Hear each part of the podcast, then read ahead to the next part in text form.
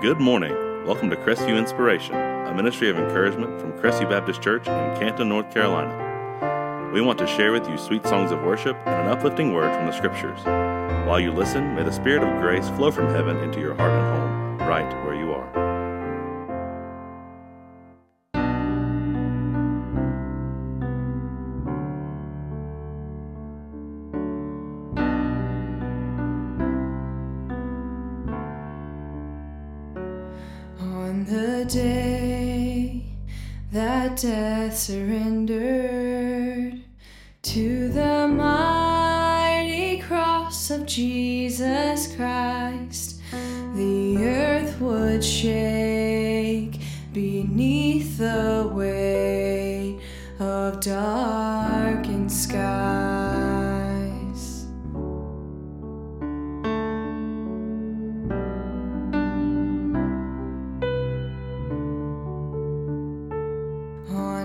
brow a crown of sorrow for a king whose weakness was our strength.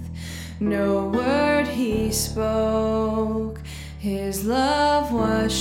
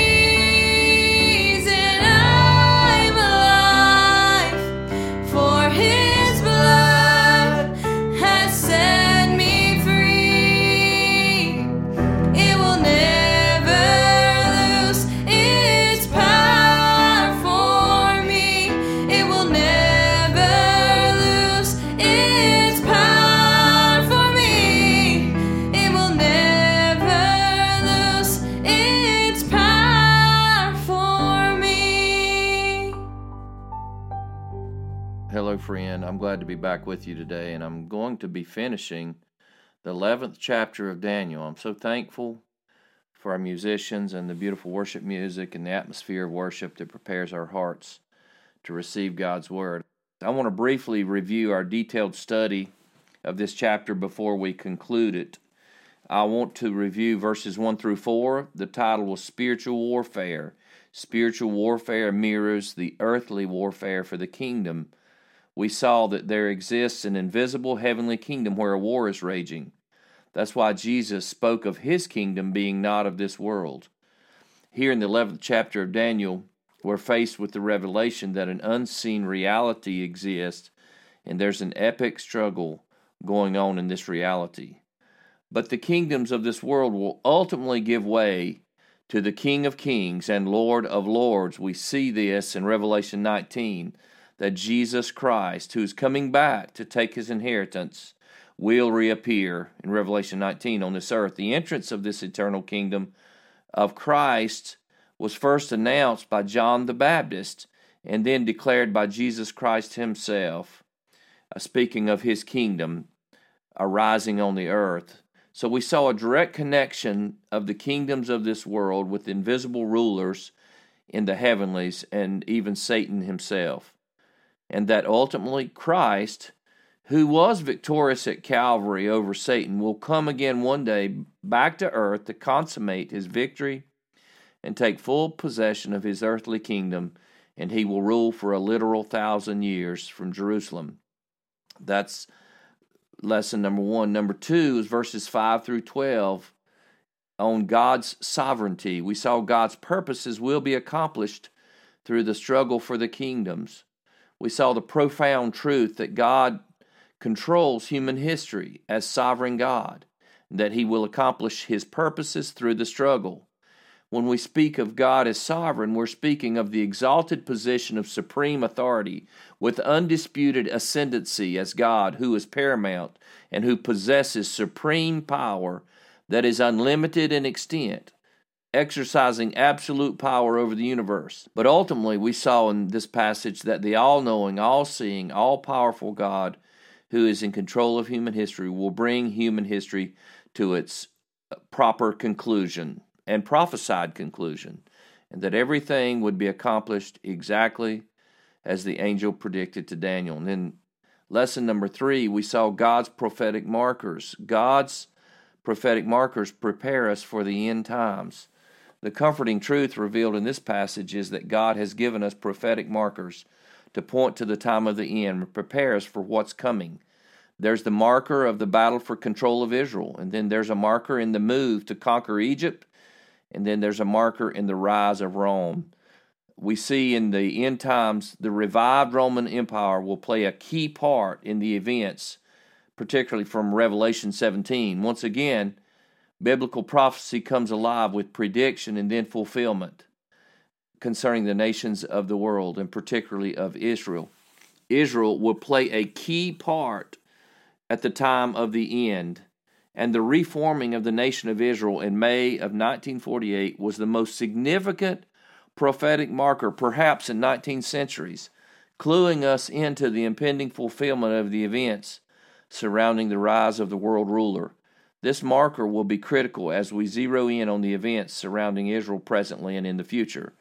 And then the fourth lesson, verses 21 through 35, we saw the foreshadow of the Antichrist the prefigure of the coming Antichrist appears in this passage. So, how do we recognize the coming Antichrist? There, there we studied seven prophetic clues from this ancient Seleucid king, Antiochus Epiphanes. We saw that the clue number one, the prefigure of the Antichrist is a vile person. We saw clue number two, the prefigure of the Antichrist used sinister schemes to advance his kingdom. Number three, the prefigure of the Antichrist garnered support through political bribery. The fourth clue is the prefigure of the Antichrist has a heart bent on evil. The fifth, the prefigure of the Antichrist shall be enraged against the holy people of God. And we're going to see that as we study the Antichrist from Revelation. We see the war that he launched against the holy people of God, and we saw it with Antiochus. And then number six, the prefigure of the Antichrist shall desecrate the temple with an abomination. This is perhaps the most significant marker that predicts what the future world leader will do. The Antichrist will set up an abomination in the holy temple of Jerusalem. Jesus himself prophesied about this in Matthew 24. And then number seven, the prefigure of the Antichrist engages in a spiritual war between the saints and himself, the satanic ruler. This foreshadows the spiritual war between God's children and the devil's ruler. And then last week we saw in verses 36 through 39 the unveiling of the Antichrist. This was detailing for us the coming dictator and what he will be like. This passage reveals that the Antichrist will be a willful and cruel ruler. The Antichrist will exalt himself as God. The Antichrist will acknowledge a new God of fortresses, and the Antichrist will prosper until the end of the tribulation. The scriptures clearly refer to a man who will rise to the pinnacle of authority in the world and will rule over the world in the future. And this passage that's before us today predicts his end. So I want to take a moment and I want to look at Daniel chapter 11, and we're going to uh, look at the passage that we're studying in Daniel 11, speaking about uh, the um, focus on who this guy is and what is going to be his end. When we read Daniel, it coincides with the other prophecies, Ezekiel and Revelation, about the Antichrist. And so, basically, this is what the scripture says beginning in verse 40. It says, At the time of the end, the king of the south shall attack him, but the king of the north shall rush upon him like a whirlwind, with chariots and horsemen, and with many ships. And he shall come in two countries, and shall overflow and pass through. He shall come into the glorious land and tens of thousands shall fall, but these shall be delivered out of his hand. Edom and Moab and the main part of the Ammonites, he shall stretch out his hand against the countries, and the land of Egypt shall not escape. He shall become ruler of the treasures of gold and of silver, and all the precious things of Egypt, and the Libyans and the Cushites shall follow in his train. But news from the east and the north shall alarm him, and he shall go out with great fury to destroy and devote many to destruction. And he shall pitch his uh, palace tents between the sea and the glorious holy mountain. Yet he shall come to his end with none to help him. The final end of the Antichrist the final end of the Antichrist will occur after the turmoil of the tribulation. What can we learn about the final end of the Antichrist? There's five developments that I want to detail out from this text about the end of the Antichrist. Number one, the Antichrist will sweep through the Middle East. The phrase says, at the time of the end. This details for us the clear end of the career of the Antichrist. It details for us what's going to happen to him. And when we look at the text, it says, At the time of the end of the the king of the south shall attack him, and the king of the north shall come against him like a whirlwind. The backdrop for this sequence of events is that the Antichrist will make a peace treaty with Israel.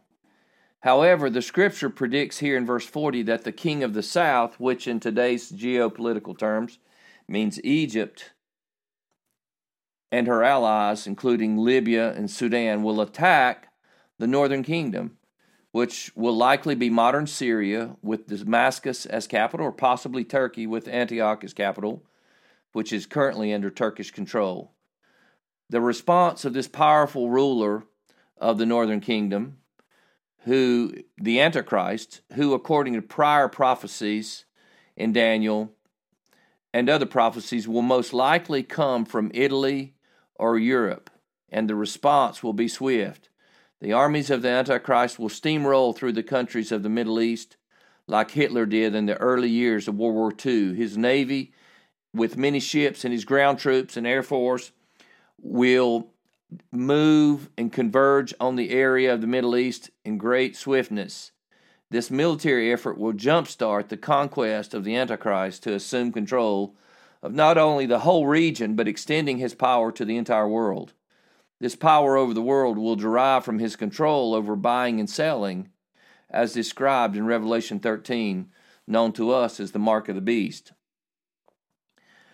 Uh, but then in this prophecy, we see the Antichrist as a military leader who moves with remarkable power over the Egyptian coalition. The second development is we see the Antichrist will invade Israel verse 41. He shall also enter the glorious land, and many countries shall be overthrown, but these shall escape from his hand Edom, Moab, and the prominent people of Ammon. What we see in this verse is that Israel will invade be invaded by the Antichrist, and that Israel will be in a peace treaty with the Antichrist for the first three and a half years. Uh, we see in another prophecy that that peace treaty is eventually going to be broken, uh, but he does enter the glorious land, the Antichrist does. And we need to grasp this about Israel. Israel, in many ways, is the key to understanding biblical prophecy. And the war that this prophecy describes puts the nation of Israel into the epicenter of it all. The name of Israel here in the scriptures is the glorious land. This describes the glory of God and the purpose of God that He has for this relatively small piece of real estate. So it's not the natural beauty that makes Israel glorious, but the divine favor and the glory that God has put upon the land. The prophet Ezekiel in chapters 38 and 39 speak about Israel during this time period of the seven year tribulation. Uh, at the very beginning of the future seven year tribulation period, the Antichrist will enforce a strong covenant with Israel, just as we saw in Daniel 9 27. It will so strongly bind Israel to the Antichrist that he will regard that nation as an extension of himself and his empire in the Middle East. As a result, through that covenant, the Antichrist will guarantee Israel's national security. This guarantee will cause Israel to feel so safe and secure that it will most likely discontinue the costly burden of maintaining its defenses. But this feeling of security will not last long. However, in the middle of the tribulation, we know from prophecy the Antichrist will begin to desolate Israel. Thus, the nation will feel safe and secure only during the first half of the seven year tribulation. It appears then that the invasion of Israel, perhaps by Russia and its allies, will take place during the first half of the tribulation, right about the midpoint. So, the, the essence of this prophecy is that the Antichrist will not only invade Israel, he will set up a tremendous agreement with Israel, but we know that there will be a major invasion in Israel sometime during the tribulation, perhaps at the midpoint. And that uh, these nations, for some reason, right around Israel, Edom, Moab, and Ammon, will not be invaded. We can discern that, that many nations uh, will be invaded by the Antichrist in the Middle East, but maybe these nations, which equates to modern day Jordan, will just submit to the Antichrist and will not be invaded by his army. So the third development is the Antichrist will conquer Egypt and North Africa. The nation of Egypt, in coalition with Libya and Ethiopia and Sudan, will be conquered by the armies of the Antichrist. Verses 42 and 43. He says, He shall stretch out his hand against the countries, and the land of Egypt shall not escape. Finally, after 2200 years, this victory completes what Antiochus, the king of the north, attempted 2200 years ago a complete victory over the kingdom of the south. It's very likely the North African countries will then be assimilated under the rule of the Antichrist at this point. And since the southern kingdom initiated the attack, the humiliation of defeat will be bitter for the Egyptian coalition, including the ransacking of their treasures of gold and silver locked up in their vaults.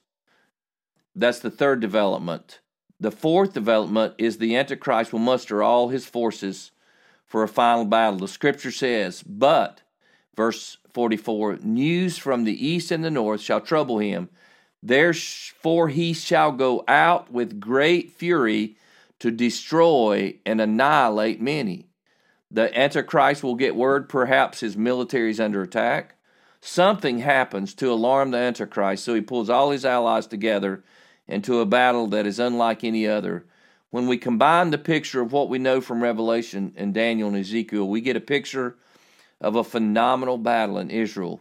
We're told in Ezekiel 38 through 39 that the nations of Gog and Magog will invade Israel, which equates to certain Islamic countries and people groups above the Caucasus Mountains, which are in southern Russia. It's likely that Iran and Russia and possibly China will combine with other nations to evade Israel in coalition with the Antichrist. It appears then that this invasion will take place sometime during the first half of the tribulation.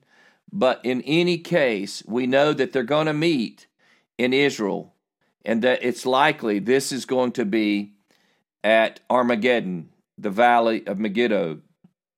This is what Billy Graham says The armies of the world will focalize on a point known as Armageddon, the Mount of Megiddo. And I've been to Megiddo. It's in the edge of the Jezreel Valley, a beautiful, large valley.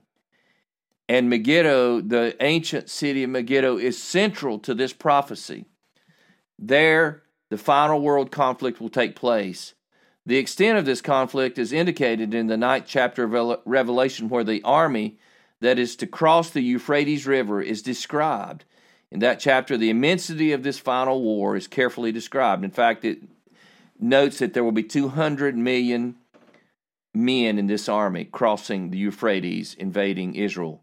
We are aware of the shuffling of the, the stage in preparation for the greatest battle of all time that will certainly take place in the years ahead. The crisis of the present hour should shatter the optimism concerning human nature of every person listening to my voice. The only reliable hope for the future must be bound up in a living faith in Jesus Christ as Savior and Lord. We know the Antichrist will muster all his forces for that final battle, and then the fifth development is the Antichrist will meet his end suddenly. The Bible says he shall plant the tents of his palace between the seas and the glorious holy mountain.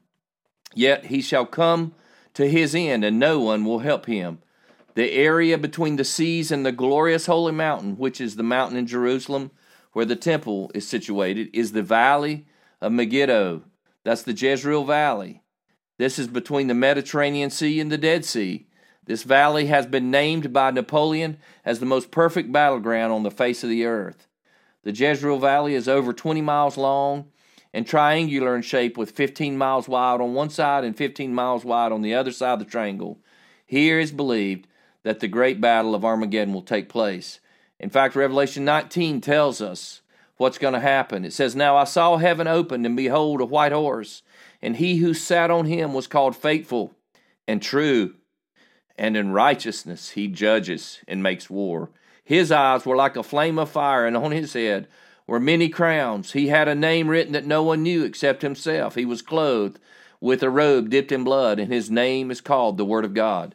And the armies in heaven, clothed in fine linen, white and clean, followed him on white horses.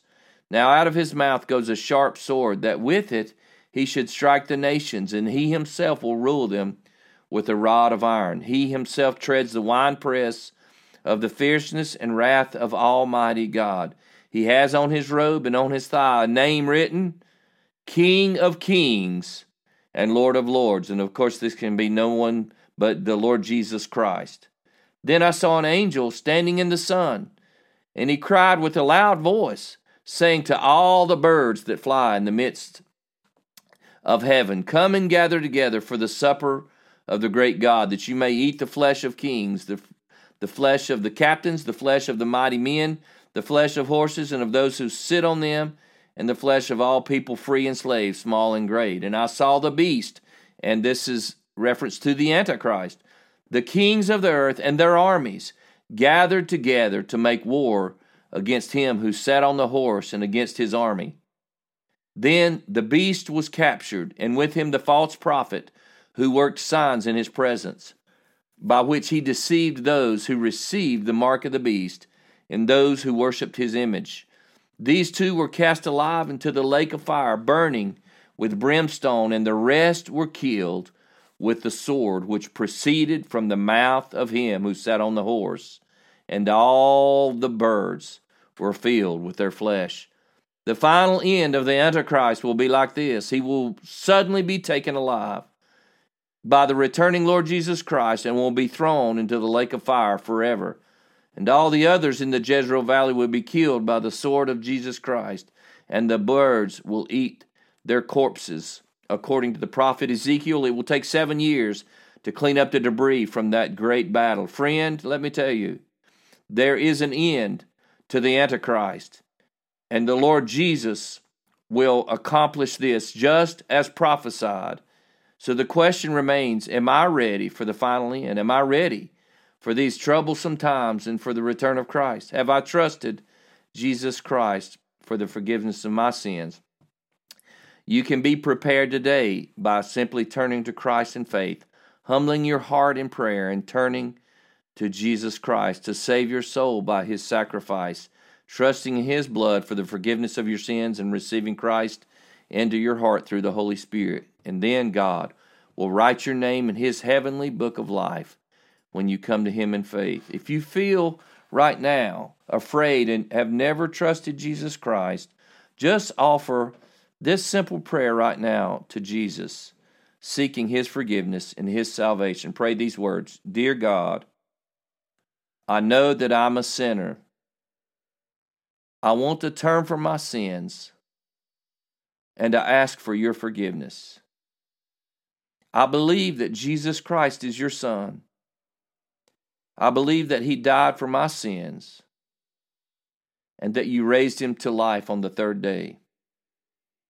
I want him to come into my heart and to take control of my life. I want to trust Jesus as my Savior and follow him as my Lord from this day forward. In Jesus' name, amen. Now let me pray for you. Father, in the name of Jesus, you hear every heart cry, every single utterance from our heart to you.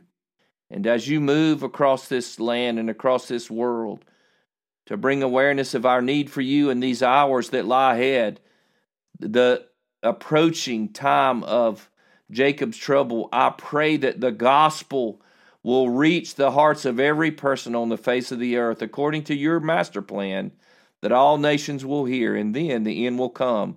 That those that prayed this prayer, Lord, you will just come into their heart through the Holy Spirit, fill them with the Holy Spirit of God, that they'll be born of your Spirit, they'll receive the joy of their salvation, they'll receive the joy of heaven's existence forever and ever, and they will receive their eternal life that only Jesus Christ you give. I pray you'll protect them from Satan, that you'll make them strong in Christ and strong in the Word and that you'll make them soldiers for you, Lord. We thank you for the gospel, for it is true and it is the power of God to salvation. And Lord, prepare us for these end times that we'll be a people walking in faith, walking in the Spirit, and walking in obedience, serving you no matter what. And I pray all these things in Jesus' name. Amen. So, friend, remember today that God is in control and He will accomplish what He said He's going to do. The wicked dictator of the Antichrist will be judged by Almighty God. So just trust in Jesus, trust in His Word, pray in faith, and lean on His strength, and He will carry you all the way. And until next week, God bless you. Thank you for listening to Inspiration. May this ministry touch your heart, encourage you, and strengthen you and may the Lord bless you in your spiritual walk this week. So, on behalf of the Crestview family, we invite you back next week, Friday at 10 a.m. on WPTL as we spread the good news of Jesus.